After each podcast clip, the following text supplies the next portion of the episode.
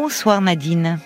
Bonsoir Caroline. Bonsoir et merci d'avoir appelé euh, le standard parce que vous avez écouté euh, Béatrice donc oui. euh, qui nous parlait de, de son vécu oui. de, de deuil et cela vous a donné envie de, bah, de, oui. de réagir.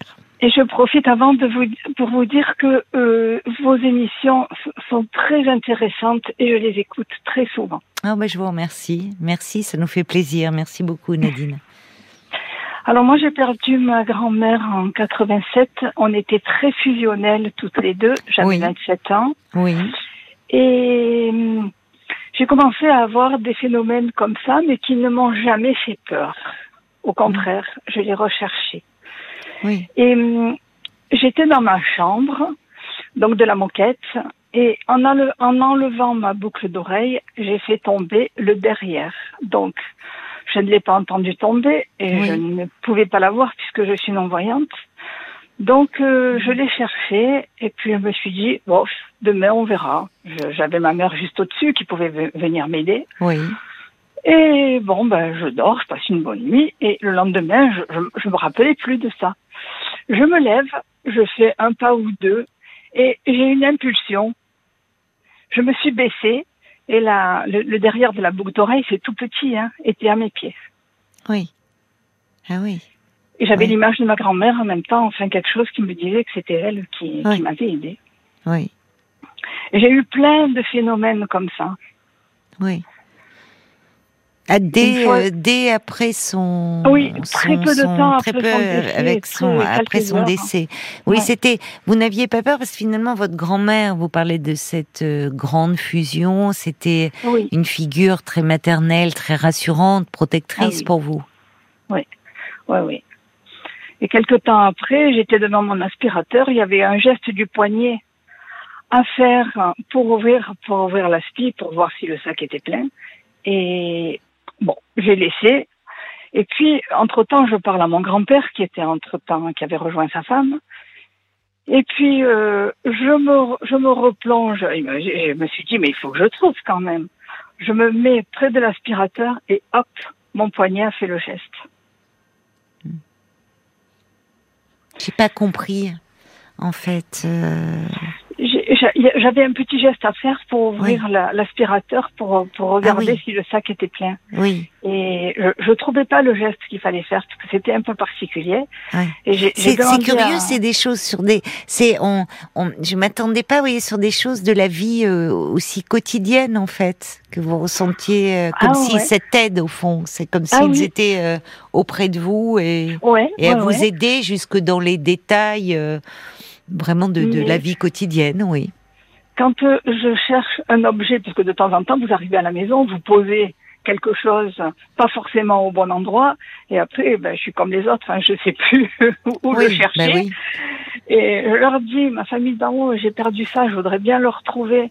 Et quelques minutes après, euh, j'ai une image, je vais droit sur l'objet qui, qui aurait... pas forcément été là où je où je le où, où je vais où je, où je l'aurais D'accord. cherché. Et oui, mais et, vous ne voyez pas, donc c'est c'est c'est pas c'est pas n'importe quel exemple aussi que vous oui, nous donnez, ouais, ouais. parce qu'évidemment mmh. déjà c'est très énervant quand on pose un objet, on ne ouais. sait plus où. Mais bon, on a quand on a la vue et qu'on peut regarder partout, mais en ne mmh. voyant pas et qu'on cherche et ouais. un objet, on est forcément très perdu. Alors moi, je disais dans ma famille, on avait il y avait d'ailleurs bah, bah là où euh, où étaient mes parents, il y avait euh, il y a une grande statue. C'était, qui surplombait, c'était Saint-Antoine de Padoue qu'il fallait ah oui. prier quand on perdait un objet. Et oui, Saint-Antoine de Padoue. Voilà. Et, oui. Et, c'est... Et, oui. Et alors, est-ce que votre grand-mère était croyante ? Disons que pas spécialement. Elle, pas spécialement. Elle, elle, voilà, elle, elle n'allait pas à l'église. Voilà, elle a été baptisée et tout ça, mais elle n'allait pas spécialement à l'église. Oui. Et et j'ai, perdu, j'ai perdu un co- le, le copain avec qui je vivais en quatre-vingt-quatorze et oui. là, par contre, c'était des attouchements dans mes cheveux. Ah oui, d'accord. Vous sentiez... Euh... Je oui. sentais... Il y a des euh, sensations voilà. un peu kinesthésiques, quoi. Vous sentiez quelque ouais. chose... Euh... Oui, quelque d'accord. chose qui passait dans mes cheveux euh, euh, que je, je, ne, je ne retrouve pas... Euh, Euh, si je touche mes cheveux, je retrouve pas cette sensation. Oui, J'arrive oui, oui, pas à qui la est particulière. Ouais, oui. C'est particulier. Alors, il y a certaines personnes qui peuvent, d'ailleurs, qui qui, qui l'expriment parfois, qui, euh, euh, qui à qui ça pourrait faire peur, finalement, qui après justement dans cette, ah, oui, oui. dans ce moment si particulier où on a perdu un être cher, où on n'a plus justement cette euh, sa présence physique nous manque tant, où on aimerait ah, tellement moi. pouvoir la retrouver. Alors, les, les, et, et qui, certaines évoquent comme ça des vécus, ou, enfin, des choses, et, et sont angoissées, euh, peuvent oui. être angoissées. Vous, ça ne vous a jamais fait peur, en fait. C'est, je comprends c'était... qu'on puisse être, être angoissé, mais moi, jamais. jamais. Je, je, prends la, je prends ça pour euh, un... Euh, je, je suis là, tu vois. D'accord. Je te montre que je suis je suis D'accord. partie, mais je suis là. Oui, ça vous aide. Enfin, ah, bon, vous le dites d'ailleurs. Vous le dites très concrètement, c'est que c'est ça vous aide au quotidien, puisque les ça détails, les exemples que vous nous avez donnés vous aident, y compris dans votre quotidien.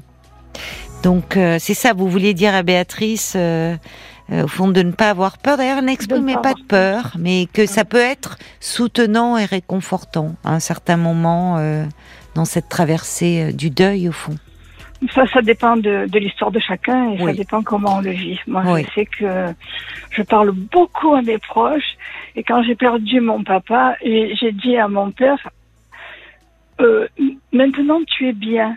Et maman, si elle plonge, nous, les deux filles, on plonge aussi.